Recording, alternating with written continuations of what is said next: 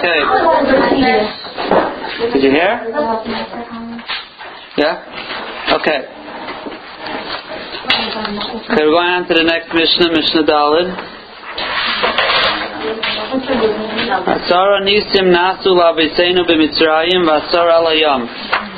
Continuing with the number 10, there were 10 nisim that were done to our forefathers in Mitzrayim, and 10 that were done by the Yamsuf. Now, Rashi says here, Asara Nisim Nasil Avisenu b'Mitzrayim, that ten Nisim were done in Mitzrayim, Loy Nisparish Lanu. Rashi says, we don't know what they are. They have not been explained to us what are the ten Nisim that were done in Mitzrayim.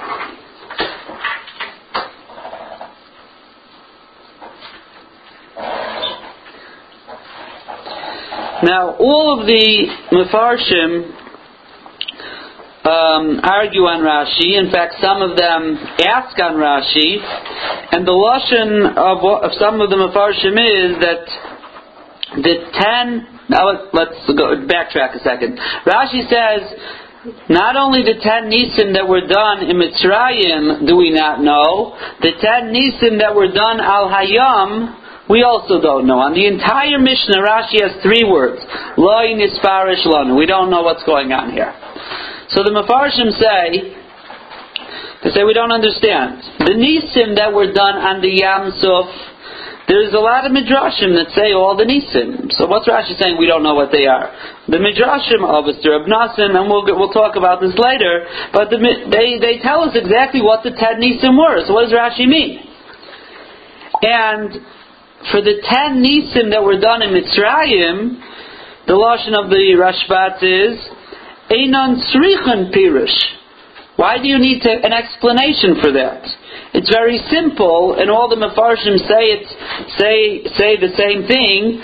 That the very fact that Mitzrayim were, was hit with ten makkos, and we Klal Yisrael were not affected by those makkos, that's ten nisim. So that's what the Rashbatz says uh, what does Rashi mean? We don't know the ten in Mitzrayim. Einon tzrichem pirish. You don't even have to explain it because it's so obvious. If there's ten Makkos that we didn't have, that's a nace. We lived in Mitzrayim. Why did it only hit the Mitzrayim? It didn't hit us. That's part of the nace. So what does Rashi mean? Minus parish one. That is the question. Obviously, there's no answer because Rashi says Parish Lanu. But in the explanation of the Mishnah of the ten Nisim, the Nasul Avizainu b'Mitzrayim, all the Mefarshim seem to be saying that we're talking about that we were saved from the ten Makkahs.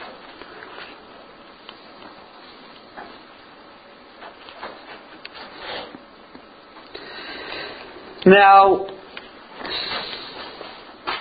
the most Mefarshim and the Rambam is the leader, so to speak, of the group, say that if you look at the psukim that talk about the Makkahs, you'll see over and over, almost by every Makkah, that Hashem, it says it was only, um, only Mitzrayim was hit with that Makkah. And the Mefarshim go through each and every one and talks about, um, let's see, like, um, by Dam it says, The Egyptians couldn't drink from the Ya'ar. Why? Because it was, it was blood. So, but it says only the Egyptians. You see, Klal was not included. The same thing when it talks about the frogs. It said, in your house, in your servant's house. In your nation. You see again, only Klal Yisrael. And over and over, if you look through the psukim, the only one that it does not say that it's only going to be in, in, in Mitzrayim is Kinim. The Makkah of Kinim, um, it doesn't say explicitly in the Torah that it's only going to be on the Egyptians. Um, however, the Rambam says, "Aval hadavar yadua." It's well known shaloi anash es Yisrael that the kinim also do not affect the Jews. Rather, because the Mefarshim do have this problem that why does the Torah not say that the Kinim only were amongst the Egyptians? If the Torah said it by each and every other Makkah, So the Mefarshim say that the Kinim did come there. The Kinim were where Klal Yisrael was, but the Kinim for the Mitzrayim it it um, it bit them and it and it made their lives miserable. For the Jews, the Kinim war was around. The, this lice it was around, but it didn't go onto their bodies and it didn't hurt them and didn't affect them. But it was in their neighborhood, so to speak. So therefore, it's still a nice that we were not affected by the Kinim, even though the pasuk does not say it specifically.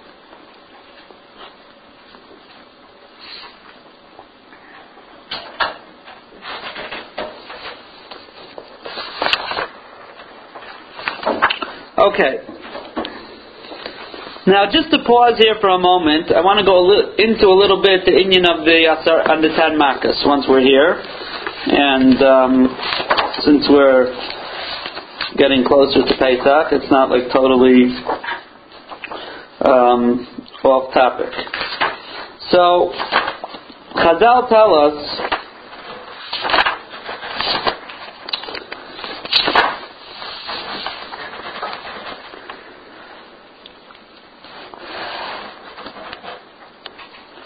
Chazal tell us that all of the ten makkos were midah keneged midah, or that's at least one of the ideas of the ten makkos. They were midah keneged midah for things that Mitzrayim did to Klal Yisrael, Mitzrayim did to Klal Yisrael, and therefore they were punished with these ten makkos. And the Midrashim say as follows. We'll quickly go through the different makkos and see what was the midah keneged midah. So the first makkah, dam, so the Medrash says, number one, the famous reason, Rashi brings it down in Chumash, is because Paroi and the Mitzrayim served the Yam as a god, the Yar. The water, it was a god to them. So Hashem said, first I will hit the god, and then I will take care of the Mitzrayim themselves.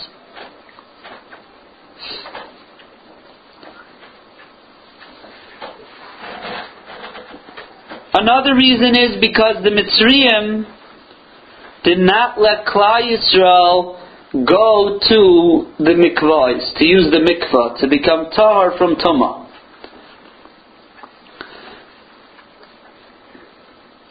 And because they used the water against Klal Yisrael by not letting them be toivel, so therefore all of their water was hit and became blood.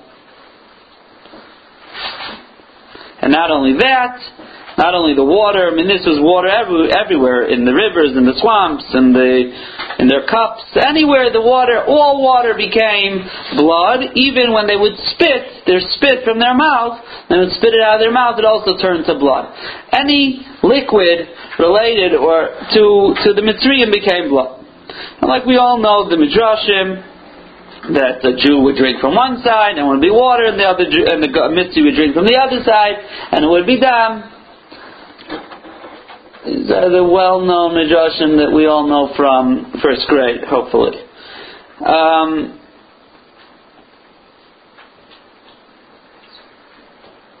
However, the if the Jew would sell the water to the Mitzri, so then it would stay as water.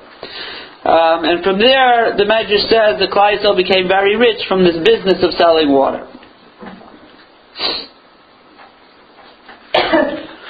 now there are other mefarshim. We can't go through everything about all that ten makkos, but the Netziv also in his Pirush on Chumash has a very long arichas on the makkos and very explanatory, and he shows you how different things fit into the psukim.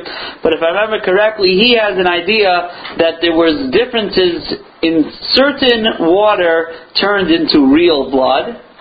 In other words, water and blood is a different consistency. Blood is thick, water is, is thinner, but there were certain parts of the blood of the of the waters in Mitzrayim turned into real blood, actual blood, and others just look like blood.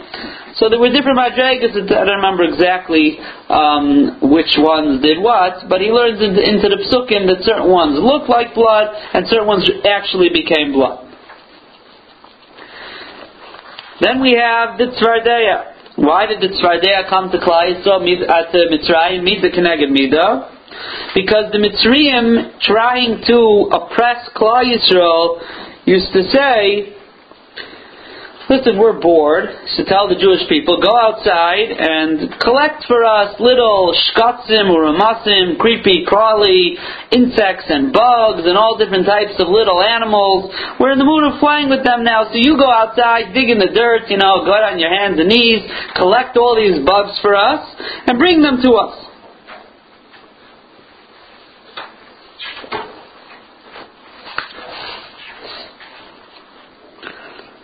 Not only that, says the Medrash, one of the ways that the Mitzrayim oppressed Yisrael was making them physically carry um, all different types of merchandise that they used to sell. They used to have to carry it on their backs to carry it around for them. So one of the things that Tzfardim did is it ruined all of this stuff. All the schairo, all the things that the Jews had to carry around, schlep around, so the frogs came and w- went, ate them up or ruined them, whatever they did to them.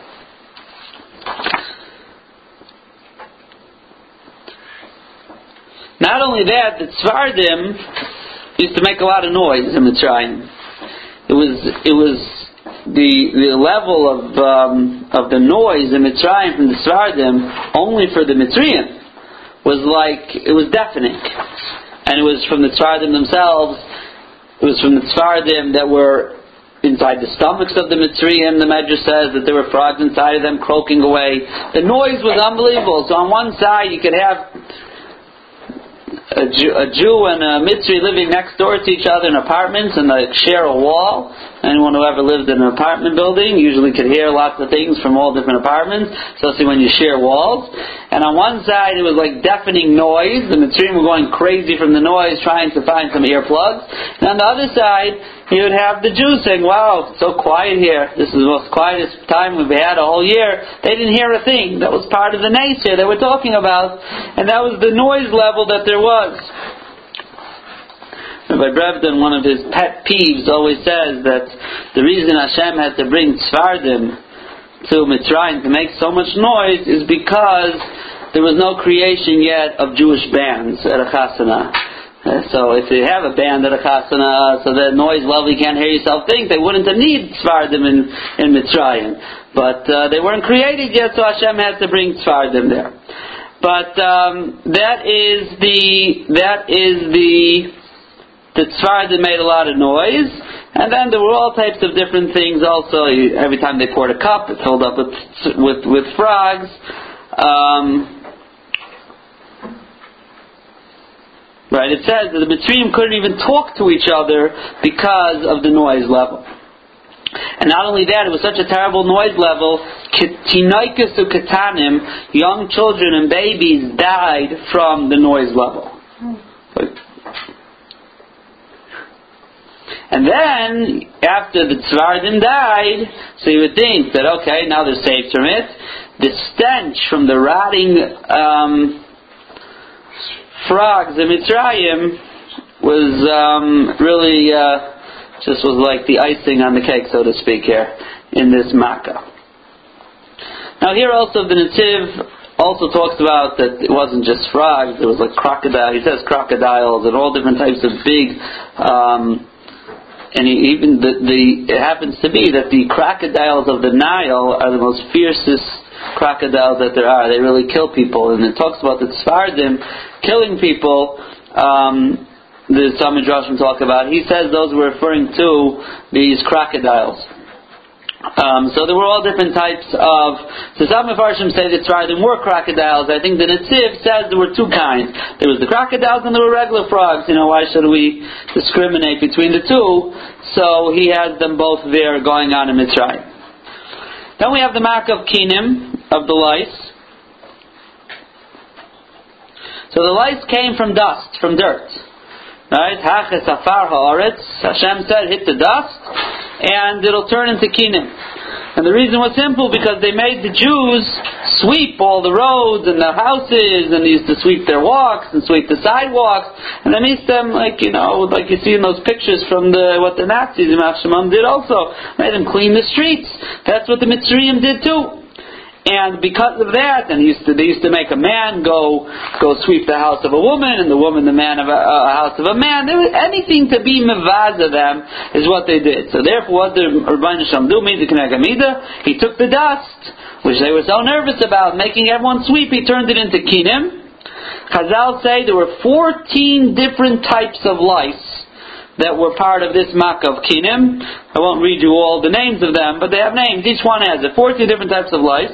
And it was so much that if a Mitzri would try to dig into the ground,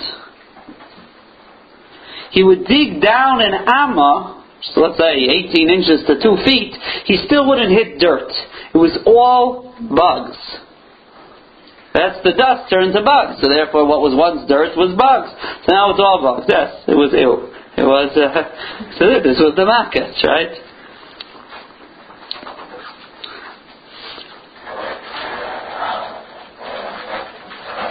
Now, just keep in mind. When I wanted to keep this in mind here. I heard this many times. not many, I heard this a couple times from our Rashiv. He said that we all think that if we would have been in Mitzrayim we for sure would have gone out. We wish it would have been by Kriyas Yamsa, oh, it would have been by Matan mean, how could you not believe that uh, this is the Ribbono Shel Olam here? How could you not believe in Hashem? And the more you learn about the Makkahs and everything went on, you should think to yourself that, wow, if I was there, well, I mean, can't you see the obvious? And yet, how many people of Klal went, uh, how, what percentage of Klal went out of Mitzrayim? Well, 20%, right? That means 80% of Klal Yisrael. So 20%, right, was let's say 600,000 would be very, very conservative. 600,000 were only the men between ages of 20 and 60, besides women, children, and old people. So let's, but just very conservative. 600,000 is only 20% of Klal Yisrael, right? So you times that by four, and you get how much? 2.4 million people who died in Makas Chayshech, as we'll get to that. Why? Because they did not believe that Hashem was going to be Gayel Klal Yisrael from Mitzrayim. Right? So he used to say, she would say, we think we would have been there, the Torah tells us it's not so simple. Not so simple. Now, the obvious answer we have to realize is also, and this is like a very important outlook not only in the Makkas, but whenever you learn anything in Nach and you try to judge or you automatically judge we're talking about Klal Yisrael the Churban throughout the, the Nevi'im time. He said, what were they thinking? They served Avodah Zarah. Didn't they believe the Navi screaming at them that they shouldn't serve? Hashem's going to destroy the Beis Hamikdash. Hashem's going to kill our Klal. Where was everybody? How did it all happen? And the Teretz is very simple, and the Chazon Ish writes this, and he says, in Mitzrayim especially, he says you have to remember that we're looking at it without being there. That means to say, this is not our Nisayan, so to speak. All we see is the side which should be convincing us of Hashem's Mitzias in the world. That Hashem is running the world. But you have to remember, there's something called Bechira. And in every generation, in every situation, there is at least equal Bechira. That means to say that as good as the side of Taiv looks, there's going to be equally on the other side, the Satan, Yetzirah, Rao, however you want to call it, that is going to make things cloudy and convince a person that don't be nispal from it. Why are you so, what are you so uh, impressed by this? And therefore there's Bechira. And although we see it now, we say, what was the other side? How could anyone think differently? But that's the way it is. The same way it is that in the times of the of the Nevi'im, in the times of the Malachim, in the times of the Churban Beis Hamikdash, Yisrael served Avodah Zarah. Yisrael served Avodah Zarah. There was a special Yetzirah of Avodah Zarah that drove them to serve Avodah Zarah. But there was, Hashem with his Bechira, gave Yisrael the Nevi'im. The Nevi'im taught Klal Yisrael not to serve Avodah Zarah. But we think to ourselves, and that's an easy one to understand because we all know that the Anshe Knesset HaGedolah were mevatel that Yetzirah of Avodah Zarah. So that you see clearly that we have, we really have no, we don't understand what the Yetzir was. So of course we would have followed the Navi. You didn't have that Yetzirah. But but Chazal, the Mefarshim say that on the day that the Anshe Knesset HaGedolah got rid of the Eitzahar of Avodah what else was bottled on that day? Nevuah was batal on that day. Because now that there's no Yetzirah Vavaydazara, if you only have the Navi, you also lost the Bechira because there's too much on the side of good. There's too much convincing. It would be obvious to do good. What's what's there to combat against the? What's there to be a decision connected to Navi? Navi was connected. If there's no if there's no Yetzirah of Avodah so there's no Navi either. You lose that. Because everything always has to be equal. There was Ruach HaKodesh, which is a lesser Madrega, but there has to be, things have to be equal. Not L'tzad HaTayv, not HaRa. The, the, you know, the, the Chazon Ish writes somewhere, he says that we think it's like a big thing. We should be happy that we don't have the Eitzar of Avodah Taking away the Eitzar of Avodah is taking away the fight of life. If you don't have a Muhammad, if you don't have the choice of Bechira, there's, there's no purpose to life. So we think it's a wonderful thing. We don't have that Yetzer. When you when the when the it's like when you look at Adam HaRishon, Adam HaRishon had one mitzvah. With one mitzvah, he could have brought the world to its whole shlemus, and that would have been the end of everything. Have moved on to Olam Haba, and that would have been everything. But at the same time, if the side of what you could accomplish with Toiv, if the stakes are so great, it's obvious that the other side, if he does Ra, the stakes also have to be very great. And that's why when he chose Ra in his one decision, the whole world now suffers from that. Misa and, and everything, the whole world is an entirely different world. That the existence of Ra in such a great way is only because Adam Rishon chose the wrong thing. And when I choose the wrong thing, it doesn't have such great ramifications, right? If I choose Ra and I go Basar the Ra, if I go after my Yetzirah, it doesn't have such great ramifications on the entire world, at least not like Adam HaRishon did. But you know what? When I choose Taiv, I also don't affect as much. Everything is totally in the stakes, and there's always equal stakes. And therefore, the sides have to be equal. So therefore, if there's Nevuah, there has to be Eitzar Vavaydazar. If there's the Eitzar Vavaydazar, there has to be Nevuah. But the minute they're not there anymore, there's nothing there. If there's going to be Nisim Gluyim, there has to be a Tzad, a Bechira. If not, it's not, that's not what Hashem, Hashem put us in the world to choose, to earn everything on our own. Not to have it that it's a free, free, it's free. If it's free, you didn't have to create this world. You could just, you could just give it to us for free. We don't, it's not what He wanted. So therefore there's always going to be a choice. So when we look at this and we say, wow, how can no one believe in it? The Rebbe sending us messages too. No, they're going to look at us down the line, and you heard there was a tsunami, and you didn't see, and you didn't do tshuva, you didn't do tshuva. Why not? How could you not do tshuva? What do you mean?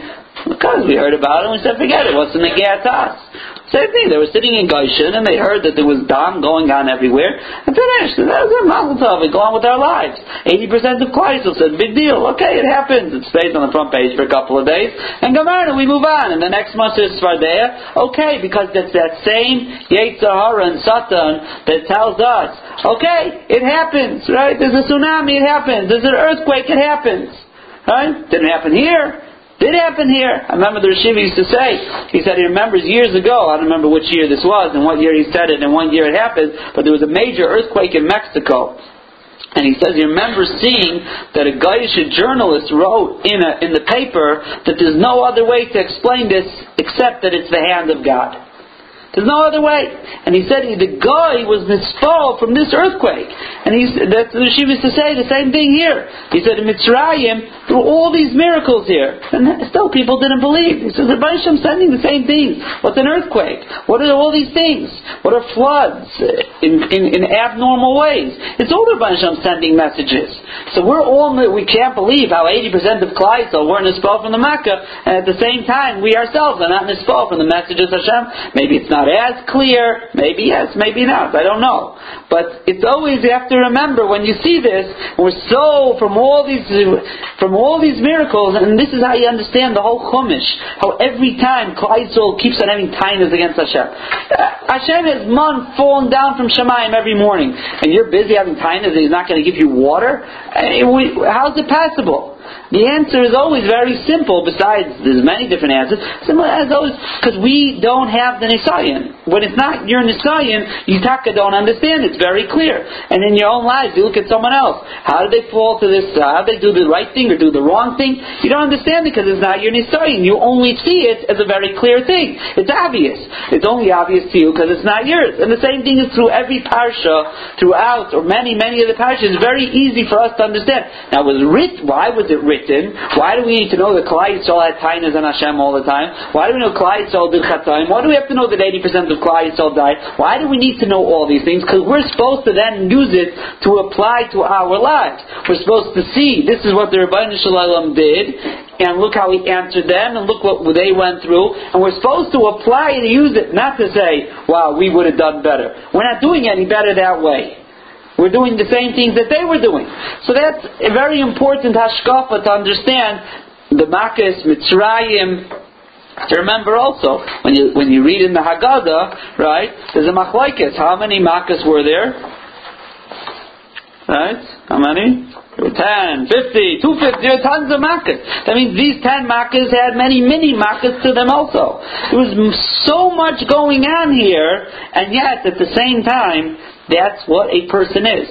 Everything could be, quote unquote, hitting them in the face, and 80% of Klal Yisrael doesn't believe there's going to be a Geula. They didn't believe it. That's it. However you want to figure out, because they had, they were affected by the Mitzrayim, by the culture. There's all the terutzim. At the end of the day, even there's no atheist in a foxhole, as they say. When a person's put to the test, all of a sudden, well, what's going on? They were watching this. It wasn't a gay to them because they didn't see it. They were watching it happen, and they went by it with their lives. They weren't expelled from it. Okay, so that's just something to think about. So that's how you can have an amma by an amma full of these creepy, crawly, disgusting things, and finished, and they weren't expelled from it. Okay, then we have the Makov Oroiv. So, what was Mida Keneged Mida? So the Mitzrayim used to tell Klal Yisrael, listen, um, we uh, we need we like to make a circus. Like, you know, this is, was the forerunner of Barnum and Bailey. We like a circus. In a circus, you need bears, and you need lions, and you need tigers, and you need monkeys, and you need uh, whatever else you need over there in the circus. Well, how are you going to get them, right? Okay, a very easy thing. I'm Mr. Mitzri, me. I'm going to go trap a bear. I have a Jew. Jews, please go get us the dubim, the bears, and the lions. Bring them in here, and we want to make a circus. Now, the reason they did this, besides for the fact probably that um, just in case there's any accidents, the Jews are the ones who are on the, re- the receiving end of the accident, Chazal, Chazal tell us is because this was all going on, remember, while they were building Pisam and Ramses. They were during the day, they were very busy, Klal Yisrael. But the Mitzrayim didn't want them going home at all. Because they didn't want, they didn't want, they wanted Klal Yisrael not to be able to go home, and they didn't want them having any children. They were trying to have Klal Yisrael die out. You see this constantly. We'll see this through the Makkahs. They were very into this. They did. They figured this is their way. They could kill out this whole generation and finish. Then there's going to be no Jews left. So one way of doing that is if nobody gets to go home. So how do you get? Hey, after a long day working in the in the uh, in the what's it called in the in the by Pisam and Ramses? So where are they going to go? So they start going home. On the way home, they say, "Well, listen, uh, Mister, uh, not Mister," they said, "Jew, go get us some uh, bears and lions." So therefore, Mida Kanagavida, Hashem said, you want the bears, you want the lions, you want all the wild animals? No problem. They're going to come straight to you. Not only that, they used to make the Mitzrayim have taxi services. So if they wanted their child to go to school, or they needed their child to go to the playground, so they used to say to the Jew, "Here, carry him on your back, let him ride on your back, and he'll ride you to the uh, to the playground." The Jews were like the human taxis for the Mitzrayim kinder, uh, kids. So what happened? The Ribbono Shel Olam said, okay, no problem. You want uh, your children to have taxi service? Not a problem. Hashem said, the Avim, wolves, and bears, and if a Jew, if a Mitzi would have ten children, so, and he would tell the Jew, here, listen, take them to the shuk, take them to the marketplace, because you have to remember also um, that even while the Makkahs were going on, the Mitzrayim themselves were still being Meshabed Klal Yisrael, right? Because in let's according to the most simplest understanding, there were there were ten Makkahs, and each one took a month. There was a week and then a three week reprieve. So that's ten months. Now we know Makkahs Bechiris was during Nisan. So you work your way backwards, right? So you're holding somewhere here, Sivan, but when did the Shibud stop? The Tishrei before. The Tishrei before the Nisan we went out six months early is when the Shibud stopped. But we were still Avadim. So they were still, they were still trying to get us to work at certain times. So therefore, if the Mitzri would then say to the Jew, here, take my children to the marketplace, so the lion, if he says, if the Mitzri had ten children, he would tell the Jew, take them to the marketplace. So, the lion would come and he would snatch one kid, and then the uh, wolf would take one, and then the leopard, and then the bear, and finish, and then the Jew would come back to the Mitzri, and he would say, uh, where are my children? So the Jew would say, hey, let me second, let me, uh, let me sit down and figure it out. Okay, one of them the lion has, one of them the bear has, one of them the wolf has, one the leopard, and so on and so forth. And he gave him, okay, that's where your ten children are. I, you know, I had, uh, I didn't have to take them. They were taken on their own. Now, obviously, when they were taken, they probably didn't come back. But that was part of the Midah Keneged Midah of the Arab. Devers, when they all died out, the plague, because the Klal Yisrael did have a lot of cattle from all the years that they were there sheep and cattle, and um, the Mitzrayim wanted to steal all their cattle, so Hashem brought a Dever, and all the cattle of, Mit- of Mitzrayim died out. Also, another way tactic to keep the Jews from going home was if you make them be shepherds way out in the hills and way out in the in the deserts and way out in the valleys, so they're always schlepping far out, so they weren't able to go home. Another way to kadesh lo yifru v'yirbu, so they shouldn't multiply.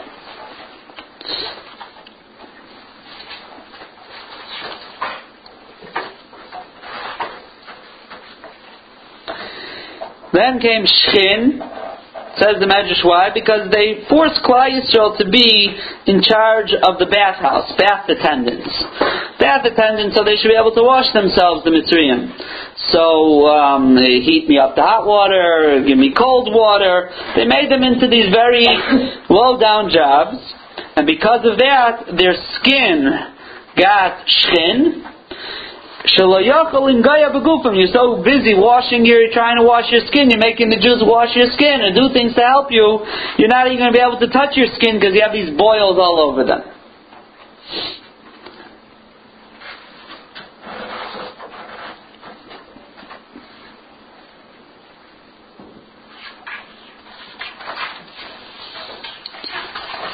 Okay, then there was Barad. Barad, why did it come? So the Medrash says because they used to throw stones at the Jews, they stoned them, and uh, Mida Keneged Mida, they got this hail coming down on them.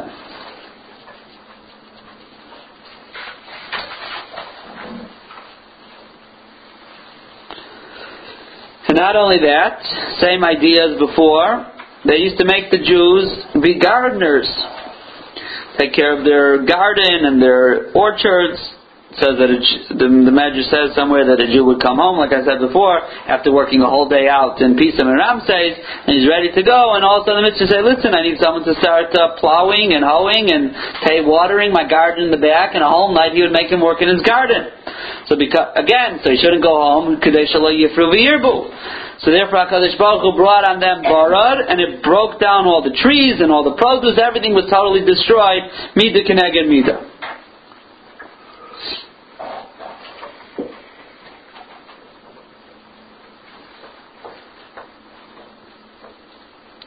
And as we know, the the nace of Borod was that it was Asian Mayim. Asian Mayim usually are not um, don't work together. Water puts out fire, the ice puts out the fire, but they made shalom between them. And they hit Mitzrayim, and the Medrash says if the Mitzri was sitting, so then the, uh, he would get hit by the hailstones. If he would stand up, the fire would burn him. So he'd be getting the, the, the hail, which is like cold, and then he would get the heat. Either way, he was getting hit and burned. You could get burned, you get burned also from uh, and from the cold also. The lashon of the Medrash is just like the Rishayim in Gehenim. There's, a, there's, I don't know what this means, but there's a concept. There's Gehenim Shalesh and there's Gehenim Shal Sheleg. There's, there's cold and there's hot, and it was the, same idea that the Mitzrayim got that from the Barad.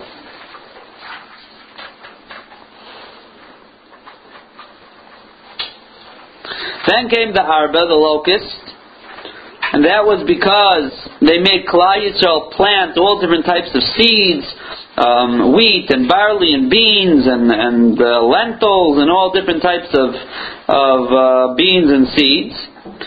So the arba, the locust came and ate up all the produce, all the seeds and all the wheat and everything that was in the fields um, were eaten up by the arba. But then the Mitzrayim saw a little bit of a light at the end of the tunnel here, and they said, or maybe better is a silver lining here in this cloud, and that is, they said, well, okay, once the arba is going to die, so we'll be able to eat them. We'll take them and we'll uh, cook them up and we'll eat them. We'll pickle them, all different types of recipes of how to eat locusts and grasshoppers. So Hakadosh Baruch Hu said, Rishoim, you think that the makkah I'm going to bring on you, you're so excited now about it. You're like willing to uh, suffer through it, eating up all your produce, because at least you'll have um, fried locusts before um, you know after you eat it. So I mean, after the makkah goes away, you'll at least be able to get that. So that's why it says Hashem brought a wind, picked up all the arba, and sent it off. There was not one locust to be found in the entire land of Mitzrayim, and that the Ramban says, Ad Hayoim Hazeh. Not only that, the Medrash says, even the locusts from before that were ready in the barrels being pickled. Uh, usually pickled locusts are probably not the most energetic things, we hope. But they just jumped out of that barrel and they were gone. So everything, there was not a locust to be found, the grasshopper to be found in all Mitzrayim. The Ramban says, Ad Hayoim Hazeh, you could tell the boundaries of Mitzrayim where the arba, where there is arba. If there's a locust there, that means it's not part of Mitzrayim. If there, if if um, if, if, if in the boundaries of Mitzrayim, the Ramban says, "Sichu b'chol nifloisav" is a mitzvah to say this over to show the niflois of Hashem. There is no arba left in Mitzrayim. So that is arba, and then we have chayshach. Chayshach is because they wanted to put Klal Yisrael in jail. Lock them up in a jail. So HaKadosh Baruch Hu put them in a jail, in the jail of darkness. As we know, now, one of the things of jail is that people, there's something called solitary confinement. That's like a worse type of being in jail.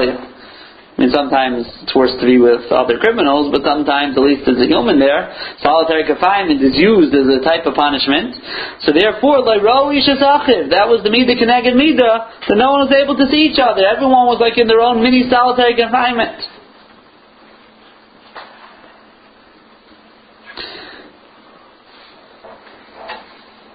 As we know, the first three days you could move, but they just couldn't see, and the next three days they couldn't even move. They were sitting, they couldn't stand, stand, couldn't sitting, they were crouching, couldn't stand up, nothing at all. Chazal say that this chayshich was a chayshich that came from Gehenna, brought to this world just for the Mitzrayim.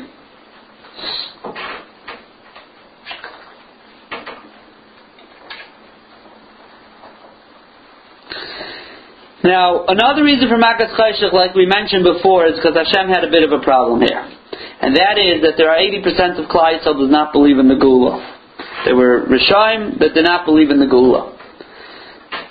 And Hashem had a problem. If you don't believe in the Gula, you're not getting out. So what's he going to do? He wants to kill them. But if he kills them when the Mitzrayim are able to see, so you know what they're going to say? Very simple. They're going to say, well, just like we got a makkah, you also got a makkah. So who says it's your Hashem? Maybe it's a different Hashem. It's going to take away from the whole effect. The whole effect is that only they're getting hit and not the Jews. So therefore Hashem brought Chayshach three days, and they died. All the Rish, Paisha Yisrael died in those three days. In order that they shouldn't see them, that the Goyim should, the Mitzrayim shouldn't see them dead.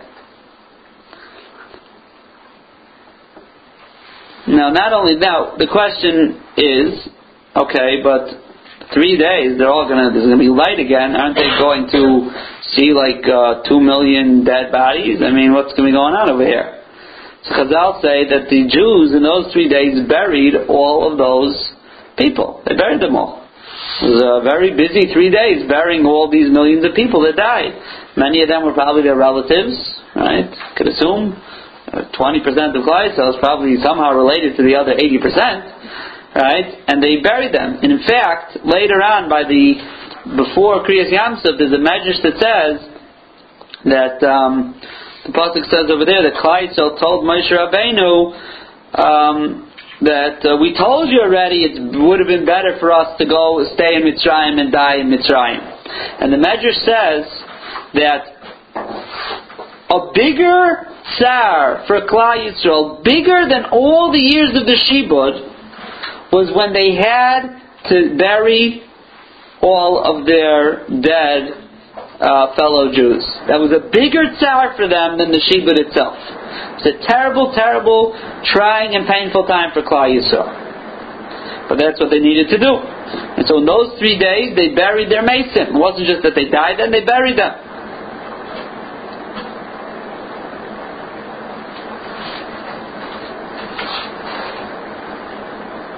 It's still a bit hard to understand because, you know, if there's, let's, you know, if you make a cheshbon that there's three million, at least three million people in Klal Yisrael and change, right? And all of a sudden, everyone's in the darkness, and two days, three days later, they come out, and all of a sudden, wouldn't you be missing like two and a half million people from your land? There's only six hundred thousand left.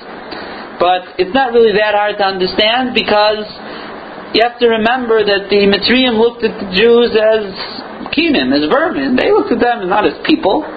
Now, if the Jews still would have been during the Shibud, the Nazis, Yimach Shemam, they had an exact list of every person or number, however it was, that was working. And if the numbers, if someone was missing, they knew when someone was missing. And it was the same thing. Klal Yisrael and the Shibud, the Mitzrayim had lists and lists and lists and lists of all of every Jew that existed, the Midrashim say. So if Klal Yisrael was still in the Shibud, it would have been a big problem. This way Hashem couldn't quote unquote, kill them earlier in the Makkahs because they were still during the Shibud. And if all of a sudden uh, two and a half million people don't show up to work, they're going to figure it out, and then you've defeated the purpose of them not knowing. But now they weren't working anymore. Mitzrayim, when they used to walk by Jews, it was totally, they didn't even notice them. It wasn't. They didn't notice them. They were like uh, cats in the street, like rats in the street. They didn't notice them. So two million are missing. It's not even on their radar screen. They don't even notice it. And that's so. Therefore, if they would have seen dead bodies, okay, that's one thing. They would have seen people burying people. They would have noticed something's going on. But the fact that two and a half million people were missing, totally not on the radar screen. They totally did not notice. They walked with their noses up in the in the air, and they didn't notice them. Just like the Nazis, also. That's what they tried to convince people that Jews are not people; they're animals, and you don't, you're not gyrus an animal. Okay, now this was Chayshech, now, but Klal Yisrael had light. That means to say, Klal Yisrael would walk into a Mitzri's house where, where, it was pitch black, not just pitch black. You could feel the, the darkness. It was a thick darkness. And that was like the Chayshech of Gehenim. Um, but when a Jew walked in, there was like a, he came with his own fluorescent light around him, shining, and he would see everything. And that's how we saw all the jewels and all the things in the Mitzri's house. And later on, when he's going to go and borrow, when Hashem commands them to go borrow things from the Mitzri, and the Mitzri said, I don't have that. They told him, really? It's on your shelf, uh, in your closet. And therefore, they had to give it to them. Because of this, like, seeing how could it be that one person has total black, you know, one person has has light.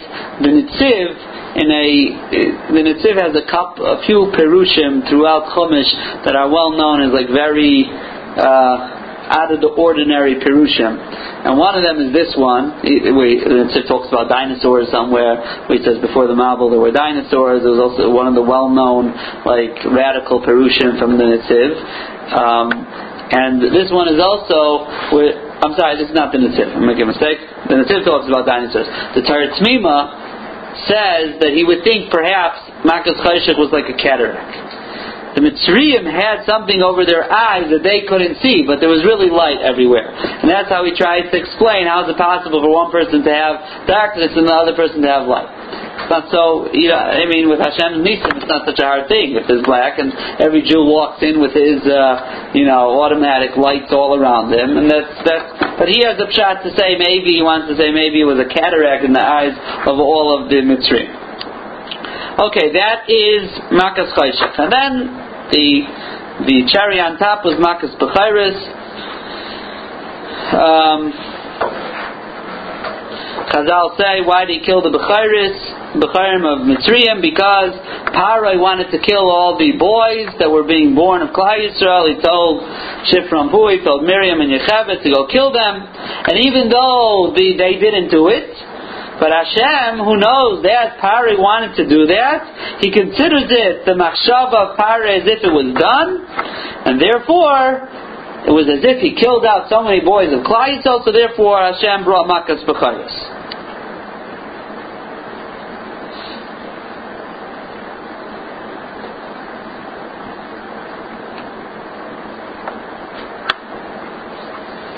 Now you have to understand that in the Egyptian culture, the Bechar was, they worshipped a Bechar. The firstborn in the family was like the prince of the family. Was they, they, they almost worshipped him. So when you strike down the Becharim, that's like hitting them very hard. In fact, the Medrash says that if any time a Bechar would die in Mitzrayim, so they would, they would paint on the wall a picture of that dead child and by Makas Bechiris, those pictures disintegrated. It wasn't only the Bechirim, anything related to a Bechar. And Chazal say it was such a hard day for those Mitzrayim, besides the one who actually lost their children, but even the ones who had children who were dead already, and their pictures and their tsuras used to have forms of them, and they used to have like busts of them, totally disintegrated, fell to pieces. It was as if it was the Yom, it's a Kilu Ba'is Ayem Kavram, was such a tsar as if they buried them on that day. And not only that, if a child died, if a Bukhar died to a Mitzri, where would they bury them? In their houses. They worshipped their own firstborn so much that if their Bukhar would die, besides painting a picture on the wall and doing all these things, they would bury them in their house, so they're always like at the kever of their holy Bukhar. And on the night of Makas Bechayris, dogs came and dug up all the dead Bechayris that were in the ground already and took them out, started eating them up. And the Mitzrayim watched this, and this was a terrible pain. It was kill as if they buried them that day.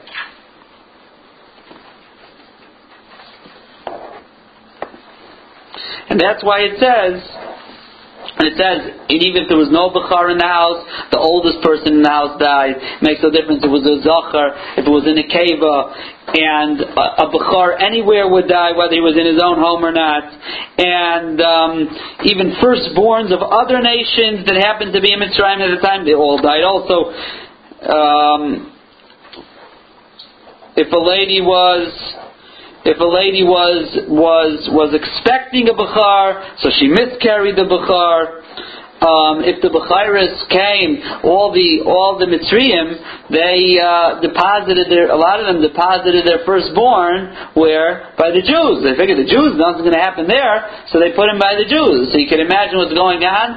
This is the night of Pesach. Klal Yisrael eating the korban Pesach the first time ever, and. Uh, the Mitzri firstborn of their neighbor is uh, sitting here in the corner, right, um, together at this Pesach Seder. And all of a sudden comes Chatzais, as everyone's eating their Afikoimen or whatever they're eating, and bam, and he dies too. It didn't help. Oh, what was the Pasuk say? There was such a cry, Asher There was never such a thing, never will be such a thing. Because Chazal say there was not one Mitzri in the entire Mitzrayim that was not affected by this. every person knew someone, had someone. Everyone was affected by this makkah. So even though it's called makkah b'chayris, but it applies to much more. That is that is the midah keneged midah here that the Mefarshim speak out by Makas Becharis. Um, we're going to stop for here today, and we will continue next time, as Hashem, um, talking about what the Makas are supposed to teach Klal Yisrael, the different things. Now,